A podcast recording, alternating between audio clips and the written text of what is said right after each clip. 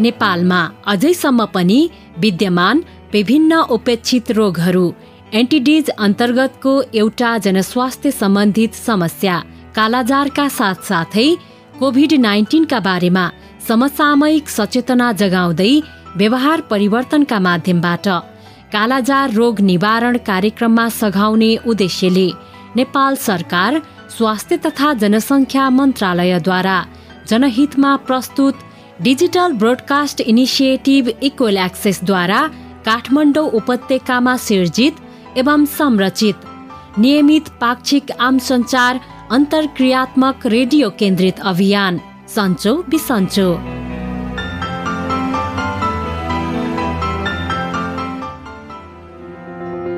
नमस्कार नियमित पाक्षिक रेडियो लहर सन्चो बिसन्चोको यस नयाँ भेटघाट र भलाकुसारीमा तपाईँ प्रिय सहभागी श्रोताहरूलाई स्वागत गर्छौँ। म उपेन्द्र र म अचला। सन्चो बिसन्चो रेडियो लहरको यस पछिल्लो प्रस्तुतिमा सधैँ जस्तै उपेक्षित रोग कालाजार र वर्तमान समकालिक जनस्वास्थ्य सम्बन्धी अर्को सवाल एवं सरोकार कोभिड नाइन्टिनका बारेमा केन्द्रित रहेर देशभरिका सहभागी श्रोतालाई जानकारी गराउनका लागि प्रत्येक पल्ट जस्तै आज पनि हामी आएका छौँ। कार्यक्रम लहरको आज खण्ड। सहभागी श्रोता सबैभन्दा पहिले यस वर्षको बढ्दो मनसुनी वर्षा ऋतुको यो याम सँगसँगै सम्पूर्ण सहभागी श्रोताहरूको स्वास्थ्य लाभको नियमित कामना गर्दै रेडियो कार्यक्रम लहर सन्चो बिसन्चोलाई घर देश परदेश सबैतिर रुचाइएको जानकारी गराउँदै सुरुमा सुनौ गण्डकी प्रदेश लमजुङबाट हाम्रा सहभागी श्रोताले आइभीआर मार्फत रेकर्ड गराउनु भएको यो सन्देश। नमस्कार मेरो नाम सुजन पाण्डे मेरो घर लमजुङको बेसी नगरपालिका एघार सिरिकला रामचोक बेसीबाट बोल्दैछु। मलाई चाहिँ सन्चो बिसन्चो रेडियो कार्यक्रम एकदम मनपर्छ होइन? सन्चो बिसन्चोमा दिने सन्देशहरू कालाजार सँगसँगै कोभिड विरुद्धको सन्देशहरू पनि दिन्छ यहाँ होइन? विभिन्न साथीहरूले गर्नुभएको आफ्नो अनुभवहरू पनि सेयर गर्नुहुन्छ। एकदम मनपर्छ यो कार्यक्रम चाहिँ। यसै गरी यो कार्यक्रम चाहिँ अगाडि बढ्दै जाओस् भन्न चाहन्छु। निरन्तर रूपमा आइरहोस्। कहिले पनि नछुटोस् भन्न चाहन्छु। धन्यवाद। विगतदेखि नै मानव समाज समुदायले भोग्दै आएको नियमित रोग व्याधिहरू औलो डेङ्गी हात्तीपाइले कालाजार बर्ड फ्लू स्क्रब टाइफस र विभिन्न नयाँ नयाँ किसिमका भाइरस ब्याक्टेरिया आदिको सङ्क्रमणले गर्दा हाम्रो जीवन जनस्वास्थ्यको हिसाबले असुरक्षित छ।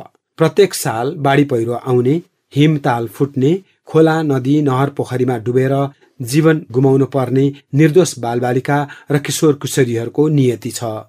सडक मोटर दुर्घटना इलेक्ट्रिक करेन्ट आग लागि बर्न केसेज भान्सा कोठा र सुत्ने कोठामा इलेक्ट्रिक र ग्यास हिटर गोल दाउरा मकल आदिको तातो खोज्दा अक्सिजन कमी भई र तातो पानी प्रयोग गर्न ग्यास गिजरको प्रयोग गरी बन्द बाथरुममा नुहाउँदा गुम्सिएर र निसासिएर अक्सिजनको कमी भएर पनि मानव समुदायले मृत्युसम्मको अपूरणीय दुर्घटना र क्षति बेहोर्न परेकै छ। फेरि त्यसपछि सर्पदंश बहुला जनावरहरूबाट हुने रेबिज वन्य जीव जन्तु र अरिङ्गालको टोकाइ लगायतले पनि मानव जीवन जोखिमपूर्ण छ।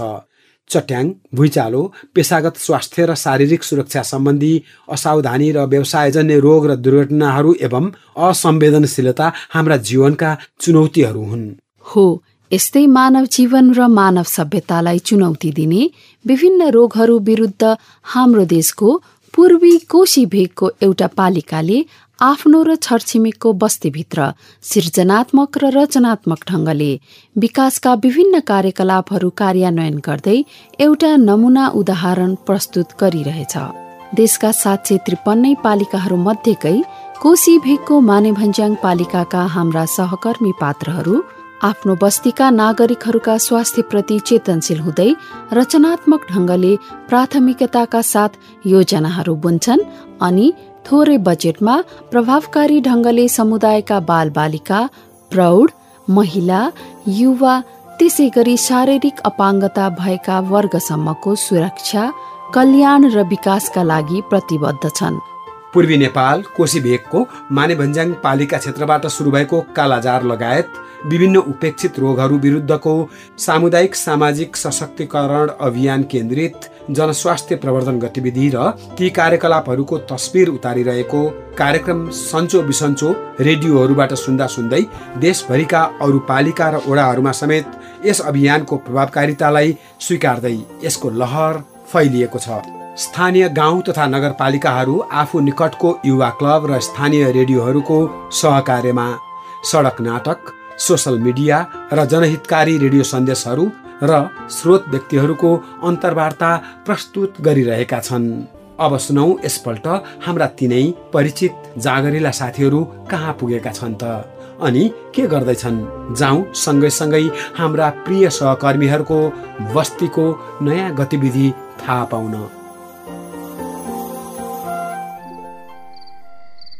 डाक्टर रोबर्ट सर जे होस् तपाईँले मेरो निमन्त्रणा स्वीकार गरेर मेरो घर भङ्गेरी रामेछापमा आइदिनु भएकोमा धेरै धेरै धन्यवाद। अब हेर्नुहोस् स्मिताजी तपाईँहरू जस्तो मेहनती जुजारु युवाहरूले बोलाएपछि पनि नआउने त कुरै भएन नि। ल डाक्टर रोबर्ट सर खाना आयो लिनुहोस् हस् स्मिताजी धन्यवाद। कस्तो हृदय लोभ लाग्दो रहेछ खाना त। अब घरकै बारीमा फलेको इस्कुस र आलुको तरकारी मासको दाल अनि यही भङ्गेरी रामेछापको चामलको भात भएपछि त लोभ लाग्दो देखिने नै भयो नि डाक्टर रोबर्ट सर। फेरि कुनै किसिमको खाद कम्पोस्ट मल मिसाएको छुइनँ यी तरकारी र दालमा। सँगसँगै आमदानीको स्रोत पनि त हो नि यो। खाना पुग्यो अनि बाँकी भएको बेचियो। होइन त रिताजी? हो त नि रोबर्ट सर। एकदम अर्ग्यानिक खाना रहेछ त्यसो भए त। हो नि। ल हुन्छ। खाना खाना सुरु गर्नुभयो हुन्छ डाक्टर रोबर्ट। हुन्छ। ओहो रिताजी। खाना त कति मिठो बनाउनु भएको। मलाई त साह्रै मिठो लाग्यो। हो र डाक्टर रोबर्ट सर। हो नि। कति मिठो मासको दाल अनि इस्कुस र आलुको तरकारी। त्यसमाथि लोकल चामल भएर होला टेस्ट नै बेग्लै छ। धन्यवाद मिठो मानेर खाइदिनु भएकोमा। धन्यवाद त मैले दिनुपर्ने तपाईँलाई। रातिको समयमा गार्डनमा बसेर आहा यति मिठो रात्रिकालीन भोजन खुवाउनु भएको छ। यति मजाको आतिथ्यता पनि दिइराख्नु भएको छ। धेरै धेरै धन्यवाद तपाईँलाई रिताजी। तपाईँलाई यसरी बोलाएर आतिथ्य सत्कार गर्न पाउनु त मेरो भाग्य हो सर। बरु केही थपाउ तपाईँलाई? साह्रै मिठो लाग्यो। र पुग्यो पनि। हेर्नुहोस् त मैले हात चाटी चाटी नै खाइरहेको छु। अनि साँच्ची कोभिड नाइन्टिनको खोप यता सबैजनाले लगाइसकेको हो नि। अँ लगाइसके सर। के गर्ने? कोरोना भाइरसको संक्रमण फेरि बढ्न थालिहाल्यो। त्यही भएर त हामीले वासको महत्वलाई बिर्सिनु हुन्न नि सेनिटेसन एन्ड हाइजिन अर्थात् सरसफाइ र स्वच्छतामा एकदमै ध्यान दिनुपर्छ। अनि मास्क सेनिटाइजरको प्रयोग गर्ने साबुन पानीले हात धुने बानी र भौतिक दूरी कायम गर्नै पर्छ। एकदमै सही कुरा गर्नुभयो तपाईँले। अझ हामीले त कोभिड उन्नाइस सँगसँगै कालाजार सम्बन्धी विभिन्न किसिमको जनचेतना फैलाउने खालको कार्यक्रम पनि गरिरहेका छौँ। एकदमै राम्रो। अझ अस्ति त एकजना कालाजारका बिरामीलाई आफैले अस्पताल लगेर उपचार गर्नमा सहयोग पनि गरेको थिएँ। र अस्पतालले दिने कालाजारको औषधि सेवन गरेर अहिले त धेरै निको भएको छ उहाँलाई। अझ उहाँले त उपचार गर्न गए बापत दुई हजार रुपियाँ यातायात खर्चको रूपमा पनि पाए। वाउ! गजबको काम गर्नु भएछ त रिताजी तपाईँले? तपाईँको यो कामको त जति प्रशंसा गरे पनि पुग्दैन। तपाईँले त एकजनाको जीवन नै रक्षा गरिदिनु भयो यसरी नै त हो नि। हामीले आफ्नो गाउँठाउँबाट कालाजार जस्ता रोगको निर्मूलन गर्ने भनेको। हो कि होइन भन्नुहोस् त। हो नि डाक्टर रोबर्ट सर। अझ तपाईँले गर्नुभएको जस्तो काम त हामीले पनि गर्न सक्छौँ नै। एउटा पनि कालाजारका बिरामी देखा पर्ने बित्तिकै अस्पताल लगिदिएर सहयोग गर्न सक्छौँ नै। जसले गर्दा कालाजार फैलिन पाउँदैन र रोकथाममा सहयोग पनि हुन्छ। हो त नि सर। ल खाना पनि खाइयो। कुरा पनि साह्रै मजाको भयो। अब हात चुट्नु पर्यो। हुन्छ अनि मैले तपाईँको सुत्ने व्यवस्था चाहिँ यता पाहुना कोठामा गरिदिएको छु है सर। ए हुन्छ धन्यवाद Netaji. Good night good night sir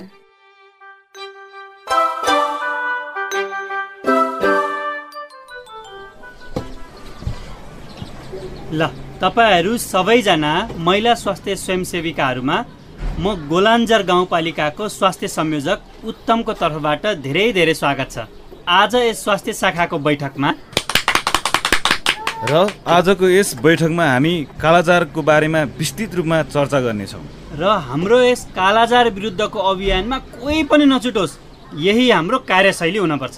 त्यही भएर तपाईँहरू मध्ये कसलाई थाहा छ कालाजार रोग भनेको कस्तो खालको रोग हो भनेर? अँ उत्तम सर। मैले जाने बुझे अनुसार चाहिँ कालाजार एउटा रोग हो र यो भुसुनाको टोकाइबाट हुने गर्दछ। एकदमै सही भन्नुभयो। कालाजार भुसुनाको टोकाइले एक व्यक्तिबाट अर्को व्यक्तिमा सर्ने एक किसिमको सरुवा रोग हो। रोगीलाई टोकेको सङ्क्रमित भुसुनाले स्वस्थ र निरोगी मानिसलाई टोकेमा यो रोग सर्ने गर्दछ। अनि यो कालाजार रोग लागिसकेपछि कस्तो कस्तो खालको लक्षण देखिन्छ त भन्नु त लौ। अँ उत्तम सर। यो रोग लागेपछि दुई वा दुई हप्ताभन्दा बढी ज्वरो आउने शरीरको तौल घट्ने खाना अरुचि हुने आदि हुन्छन्। एकदमै सही हो। सँगसँगै फियो सुनिने रोग लागिसकेपछि रोगीको हात खुट्टा तथा शरीरको छाला हल्का कालो हुँदै जाने भएकोले पनि यो रोगलाई कालाजार भनिएको हो। ए अनि कालाजारबाट बस्नको लागि हामीले के कस्तो उपाय अप्नाउनु पर्छ त? त्यो पनि भन्नुहोस् त। त्यसको लागि त भुसुनाको टोकाइबाट नै बच्ने त होला नि होइन सर? हो। कालाजारबाट बस्नको लागि सबैभन्दा उत्तम उपाय भनेकै भुसुनाको टोकाइबाट बच्नु हो। सँगसँगै यो रोगबाट बच्न शरीरको सबै भाग छोपिने गरी लुगा लगाउने सधैँभरि झुलको प्रयोग गर्ने सम्भव भएसम्म गाई भैँसीको गोठलाई घरदेखि टाढा बनाउने र भएसम्म घरको माथिल्लो तलामा वा खाटमा सुत्ने गर्नुपर्छ। बुझिरहनु भएको छ नि होइन? बुझिराखेका छौँ सर। अनि अर्को महत्त्वपूर्ण कुरा कालाजार रोगको रोकथाम तथा उपचार सेवा सरकारी स्वास्थ्य संस्था प्राथमिक स्वास्थ्य सेवा केन्द्र तथा अस्पतालहरूमा निशुल्क रूपमा उपलब्ध छ र कालाजारको रोगी वा बिरामीले तोकिएका सरकारी तथा अन्य अस्पतालहरूमा गई उपचार गराएमा सरकारले यातायात खर्च बापत दुई हजार रुपियाँ पनि उपलब्ध गराउँछ। त्यही भएर तपाईँहरूले कालाजार सम्बन्धी जनचेतना जगाउँदा यी सबै कुराहरू जानकारी गराउनु होला है। हुन्छ उत्तम सर। अनि यो कालाजार रोगको बारेमा अझ जानकारी चाहिँ कहाँबाट लिन सकिन्छ त? त्यसको लागि त रेडियो कार्यक्रम सन्चो बिसन्चो रेडियो स्टेसन तथा एफएम स्टेसनबाट नियमित प्रसारण भइरहेको छ। त्यसबाट पनि जानकारी लिन सक्नुहुन्छ अनि विज्ञहरूको अन्तर्वार्ता पनि आइरहेको हुन्छ। त्यो पनि सुन्न सक्नुहुन्छ है। हुन्छ हुन्छ। हामी सुन्छौँ।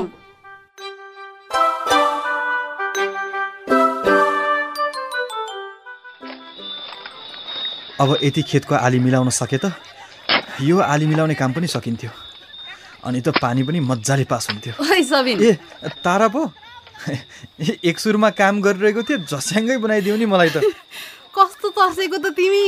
अनि कसरी थाहा पायो त म यता खेततिर छु भनेर? तिम्रो घर गएको थिएँ। अनि तिमी यता खेततिर आएको छौ भनेर यतै खेततिर आएको नि। ए। अनि सबिन हेर न वर्षायाम लागेदेखि त हामीले कुनै किसिमको खेलको प्रतियोगिता महोत्सव केही पनि गर्नै पाएका छैनौँ। यो देखेर चाहिँ साह्रै नमजा लागेर आउँछ भने। अब वर्षायाम लागेसँगै पानीको कारणले गर्दा खेल सम्बन्धी प्रतियोगिता र महोत्सव गर्न नपाएको हो नि। तर हेर त वर्षायामसँगै रोपाइ गर्न पाएका छौँ। पोहोर साल त कोभिडले गर्दा राम्रोसँग रोपाइ नै गर्न पाएका थिएनौँ। त्यही भएर खुसी हौ। निराश नहौ न तारा। त्यो त हो। अब बर्खायाम सकिए लगत्तै खेल सुरु गर्नुपर्छ। अनि अरू विभिन्न किसिमको महोत्सवको आयोजना पनि गर्नुपर्छ बुझ्यौ। तर अहिले हेर त रोपाइमा हाम्रा किसान दाजुभाइ दिदीबहिनीहरू कति मजाले सबैजना खुसी भएका छन्। पर पर रोपाइको गीत बजिरहेको छ। रोपाइ गर्दै गीत गाउँदै रमाइलो गर्दै रोपाइ गरिरहेका छन् हेर त। त्यो त हो है। रोपाइँको रमाइलो नै यही हो नि। सबैजना कति खुसी भएर रोपाइ गरिरहेका छन् कि। त्यो त हो नि। अनि थाहा छ सबिन सोलुको यङ्स्टर क्लबले तिमी र मलाई खेलकुद सम्बन्धी अन्तर्क्रियात्मक कार्यक्रमको लागि निमन्त्रणा पठाएको छ नि। अँ त्यहाँको साथीले फोन गर्नुभएको थियो अघि भर्खरै। सोलुमा हाम्रो कामको प्रशंसा पनि गर्नुभएको छ। अँ हो नि। अझै कालाजार सम्बन्धी जनचेतना पनि फैलाउने गरी हामीले कार्यक्रममा जानको लागि तयारी त गर्नु पर्यो नि होइन? अँ ल मेरो यो आली मिलाएर पनि सकियो। जाउँ सँगै गफ गर्दै घरतिर। हुन्न तारा? हुन्छ सबिन जाउँ जाउँ प्रिय सहभागी श्रोता हाम्रा प्रिय सहकर्मी र बस्तीहरूको यो पछिल्लो नयाँ गतिविधि थाहा पाइसकेपछि अर्को पल्ट फेरि यसरी नै सँगसँगै राम रमाइलो गर्दै घुमघाम गरौँला। अहिले हामी पाक्षिक नियमित रेडियो कार्यक्रम लहर सन्चो बिसन्चो सुनिरहेका छौँ। रेडियो कार्यक्रम लहर सन्चो बिसन्चो रेडियो नेपाल राष्ट्रव्यापी एफएम फ्रिक्वेन्सीहरू क्रमशः नाइन्टी एट हन्ड्रेड र हन्ड्रेड थ्री मेगा हर्ज विभिन्न मिडियम वेब फ्रिक्वेन्सीहरू र W W dot radio Nepal dot gov dot एनपीबाट online मार्फत अनि शनिबार अपरान्न सवा बाह्र बजेदेखि नियमित पाक्षिक अन्तरालमा सहभागी भई सुन्न सकिन्छ। सहभागी श्रोता रेडियो कार्यक्रम लहर सन्चो बिसन्चोमा हामीले बरोबर उपेक्षित रोगहरू भनी उपेक्षा गरिएका रोगहरूको निश्चित समूहलाई चिनाउँदै आएका छौँ जसलाई अङ्ग्रेजीमा नेग्लेक्टेड ट्रपिकल डिजिजेस भनेर वर्गीकृत गरिएको छ। यसभित्र बहुला जनावरहरूबाट हुने गरेको रेबिज लगायत सर्पदम्स अनि अन्य किटाणुहरू जस्तै झिङ्गा लामखुट्टे भुसुनाहरू अनि अरू किरा तथा परजीवी जुकाहरू र जनावरहरूको माध्यमबाट हुने भेक्टर बर्न तथा जुनोसिस रोगहरू पर्दछन्। विश्वभरि यस्ता किसिमका जनस्वास्थ्यका चुनौतीहरू करिब करिब पच्चिस किसिमका रोगहरूको रूपमा विद्यमान छन्। यसको उन्मूलनको लागि सरकारी तथा गैर सरकारी प्रयासहरू क्रमशः सफलतातर्फ अघि बढिरहेको छ। आजको यस प्रस्तुतिमा उपेक्षित कहलाइएका तर उन्मूलन हुनका लागि विश्व स्वास्थ्य संगठन लगायतका संस्थाहरूले प्रयास गरिरहेको र सहस्राब्दी विकास लक्ष्यमा स्पष्ट रूपमा सम्बोधन गरिएको यस महत्वपूर्ण सवाल सरोकारका बारेमा आज हामीले इपिडियोमोलोजी तथा रोग नियन्त्रण महाशाखा स्वास्थ्य सेवा विभागमा कार्यरत कीटजन्य रोग शाखा प्रमुख डाक्टर गोकर्ण दाहालसँग यो संवाद गरेका छौं। गर्नुहोस्। नमस्कार। नमस्कार। खास गरी कालाजार। यसको अवस्था सङ्घीय स्वास्थ्य कार्यबाट मुलुकभरि हेर्दा कस्तो देखिन्छ? हामी यो कालाजारलाई नेपालबाट निवारण गर्नुपर्छ भन्ने अभियानमा सन् दुई हजार पाँचमा एउटा रिजनल एग्रिमेन्ट गऱ्यौँ। त्यो आधारमा चाहिँ हाम्रा एक्टिभिटिजहरू हाम्रा प्रोग्रामका क्रियाकलापहरू अगाडि बढे। अहिले हामी पछिल्लो पटक सन् दुई हजार तिससम्ममा कालाजारलाई नेपालबाट निवारण गरिसक्नुपर्छ भनेर विश्व स्वास्थ्य सङ्गठनको एनटिडी रोडम्यापकै आधारमा हाम्रा क्रियाकलाप अगाडि बढेका छन्। र पछिल्लो समयमा केसहरू असाध्य कम भइरहेको छ। झन्डै झन्डै तपाईँको तेइसवटा हाम्रो जिल्लाहरू इन्डेमिक जिल्ला भनेर भनेका छौँ र त्यसबाहेक उन्चासवटा जिल्लाहरू इन्डेमिक डाउटफुल जिल्ला र छवटा जिल्ला चाहिँ नन इन्डेमिक भनेर पछिल्लो पटक हामीले निर्धारण गरेका छौँ। खास गरी यसरी हेर्दा प्रदेशको तरिकाबाट हेऱ्यो भने कुन प्रदेश र कुन भेगमा यसको एन्डेमिक एपिडेमिक सर्भेलेन्स प्रिभलेन्स वितरणको हिसाबले अथवा क्लस्टरमा यो ज्यादा र पछिल्लो पटक सुरु सुरुमा तराईको बाह्रवटा जिल्लालाई हामीले इन्डेमिक जिल्ला भनेर कालाजारको हिसाबले घोषणा गरेका थियौँ। र बिस्तारै त्यो कालाजार पहाड चढ्दै गरेको देखिन्छ। पछिल्लो पटक कर्णाली प्रदेशको मुगु कालीकोट जस्ता जिल्लाहरू त्यसै गरी सुदूरपश्चिमको बैतडी बाजुरा जस्ता जिल्लाहरूबाट पनि कालाजारका बिरामीहरू रिपोर्ट भएको चाहिँ देखिन्छ। यद्यपि केसहरू चाहिँ कम हुँदै गएको छ तर पनि यसको भौगोलिक एक्सपान्सन जियोग्राफिकल एक्सपान्सन चाहिँ बढेको देखिन्छ। यहाँहरूले डेमोग्राफिक सङ्केतहरू हेर्दा पुरुष महिला बालबालिका मध्ये कसलाई बढी भएको देखिन्छ? सबै जम्मा केसहरूको एनालाइसिस गर्दा हाम्रो कन्ट्री कन्टेक्स्टमा चाहिँ महिलाभन्दा पुरुषलाई नै बढी भएको देखिन्छ। र पछिल्लो पटकको डाटाहरू हेऱ्यो भने बच्चाहरूको केस चाहिँ तुलनात्मक रूपमा बढ्दै गएको देखिन्छ। अर्को एउटा कुरा यो नेपाल सीमावर्ती भारतसँग स्वतन्त्र सीमा भएको मुलुक हो। उतापट्टि एउटा आयात हुने दृश्यावली कतिको छ?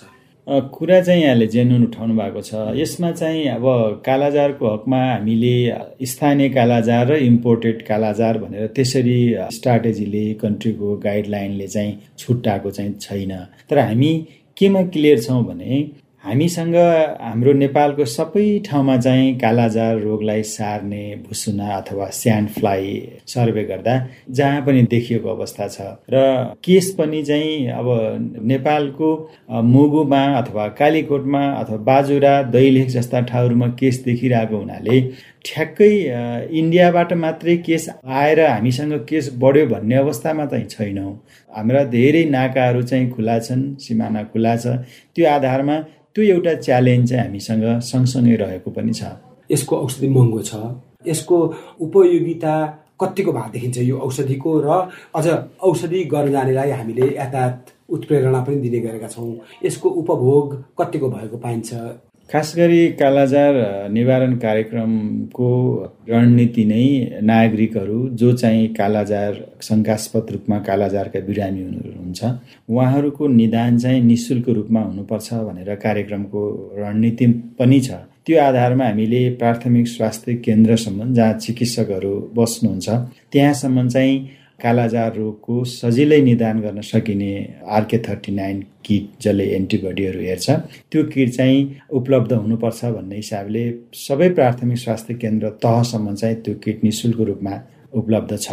र अर्को कुरा चाहिँ कालाजारका बिरामीहरूलाई चाहिँ यो रोग एउटा गरिबीसँग प्रत्यक्ष रूपमा जोडिएको हिसाबले पनि स्वास्थ्य संस्थामा यस्ता रोगीहरू आउनका निम्ति असहज होला अथवा आर्थिक रूपमा चाहिँ आउनका निम्ति गाह्रो होला भन्ने हिसाबले प्रोग्रामले बिरामीलाई यातायात खर्च बाफत चाहिँ दुई हजार रुपियाँको दरले दिने भनेर हामी प्रत्येक स्वास्थ्य निर्देशनालयहरूमा हामीले पैसा पठाएको छौँ। त्यो आधारमा हरेक कालाजारका बिरामीहरूले त्यो यातायातको खर्च दाबी गर्नुहुन्छ र उहाँहरूले त्यही बमोजिम लगिराख्नु भएको छ। कहिलेकाहीँ कालाजार रोगका कारण अस्पतालमा भर्ना भएका बिरामीहरू अथवा कालाजार रोगको उपचार गर्दा गर्दै केही जटिलता आएको अवस्थामा चाहिँ अतिरिक्त केही प्रयोगशालाका अन्य जाँच पनि गर्नुपर्छ भन्ने हिसाबबाट त्यो पनि बिरामीलाई छुट होस् भन्ने अभिप्रायले अस्पताललाई छुट्टै पाँच हजारको दरले पनि हामीले भुक्तानी दिने परिबन्ध मिलाएका छौँ। त्यो आधारमा पनि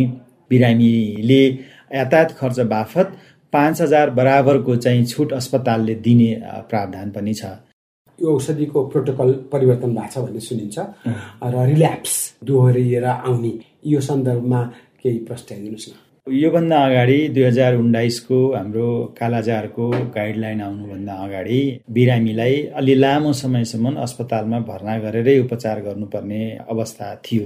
त्यो आधारमा चाहिँ बिरामीले लामो समयसम्म औषधि खानु पर्दा कहिलेकाहीँ औषधि खान छोड्ने अथवा अलिकति बिरामी ठिक हुने बित्तिकै बाँकी औषधि नखाने अथवा कम्प्लायन्स चाहिँ हन्ड्रेड पर्सेन्ट नहुने अवस्था थियो। त्यसलाई मध्यनजर गरेर विश्व स्वास्थ्य सङ्गठनले हामी जस्तै अरू देशहरूमा सुझाएको आएको सुझाव अनुसार हामीले पनि अस्पतालमा एकै दिन सिङ्गल डोजको हिसाबले दिने एउटा औषधि हरेक उपचार स्थलहरूसम्म पुऱ्याएको छौँ।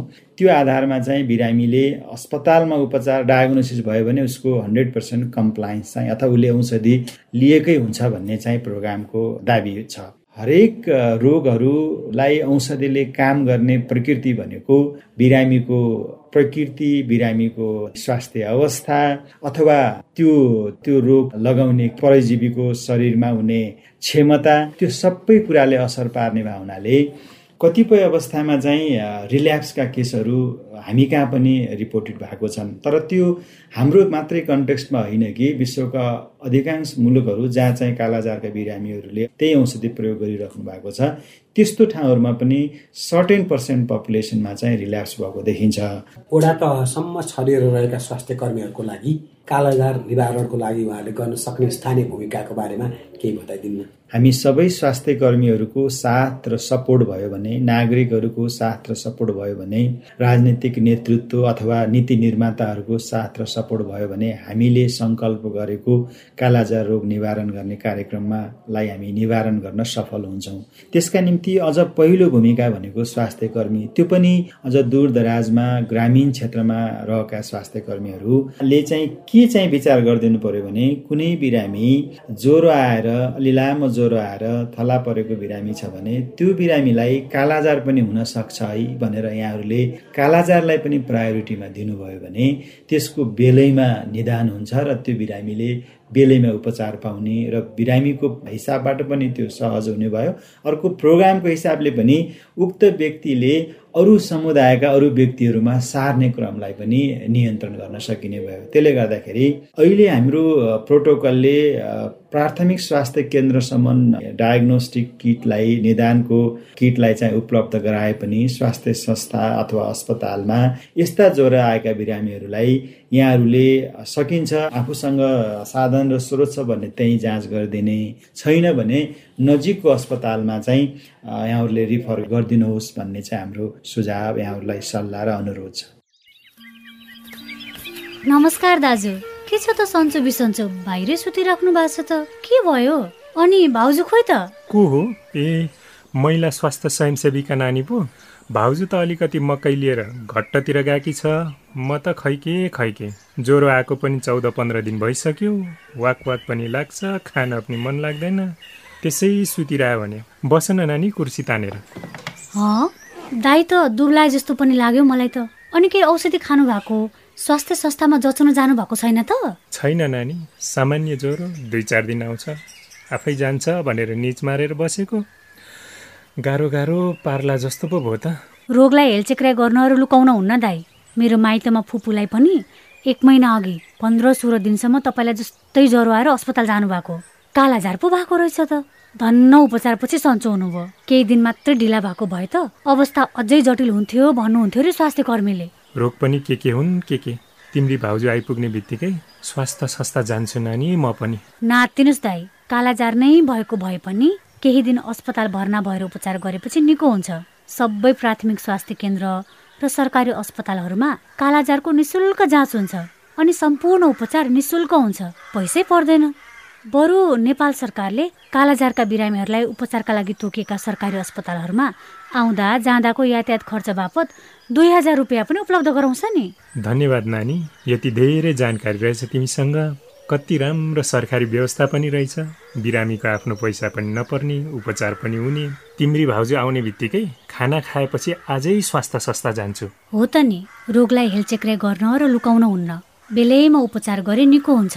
अनि नि दाई कालाजार एक किसिमको भुसुनाको टोकाइबाट सर्ने भएकाले आफ्नो घर आँगन गोठ सधैँ सफा राख्नुपर्छ। साथै व्यक्तिगत सरसफाइमा पनि उत्तिकै ध्यान दिनुपर्छ। सहभागी श्रोता रेडियो कार्यक्रम लहर सन्चो बिसन्चोलाई घर देश परदेश सबैतिर रुचाइएको छ। यसै सिलसिलामा सुनौ बागमती प्रदेश धादिङबाट हाम्रा अर्का सहभागी श्रोताले रेकर्ड गराउनु भएको यो सन्देश। नमस्कार मेरो नाम कविता नेपाली हो। मेरो घर चाहिँ धापिङ जलामुखी चार नम्बर सर्कल छ। र मलाई सन्चो बिसन्चो धेरै राम्रो लाग्छ। र मलाई यो कार्यक्रम चाहिँ सधैँ आइरहोस् र सधैँ सञ्चालन भइरहोस् भन्न चाहन्छु। कार्यक्रम सन्चो बिसन्चोमा आफ्नो विचार र पृष्ठपोषणका लागि दुईवटा आइभीआर टोल फ्री नम्बरहरू क्रमशः एनटिसी प्रयोग गर्ने सहभागीका लागि सोह्र साठी शून्य एक शून्य शून्य सात शून्य एक र एनसेल प्रयोग गर्ने सहभागीका लागि अन्ठानब्बे शून्य पन्ध्र एकहत्तर सात आठ नौमा आफ्नै स्वरमा रेकर्ड गराउन सक्नुहुन्छ। रेकर्ड गराउँदा कृपया आफ्नो नाम पालिका र ओडा सहित बताएर आफ्नो विचार रेकर्ड गराउनुहोला। सम्झनाका लागि दुईवटा आइभीआर टोल फ्री नम्बरहरू फेरि एकपटक क्रमशः एनटिसी प्रयोग गर्ने सहभागीका लागि सोह्र साठी शून्य एक शून्य शून्य सात शून्य एक र एनसेल प्रयोग गर्ने सहभागीका लागि अन्ठानब्बे शून्य पन्ध्र एकहत्तर सात आठ नौ। सहभागी श्रोता आज प्रस्तुत यिनै अन्तर्वस्तु र संवादसँगै कार्यक्रम लहर सन्चो बिसन्चोको यस छयालिसौँ खण्डबाट कार्यक्रम संरचना सहकर्मीहरू सविन निरोसन भूपेन्द्र पुरञ्जनी र दिनेशसँगै म उपेन्द्र। अनि म अचला बिदा माग्छौ। अर्को पल्ट यसै समयमा फेरि पनि यसै गरी भेटघाट गर्न आउने नै छौ नमस्ते, नमस्ते।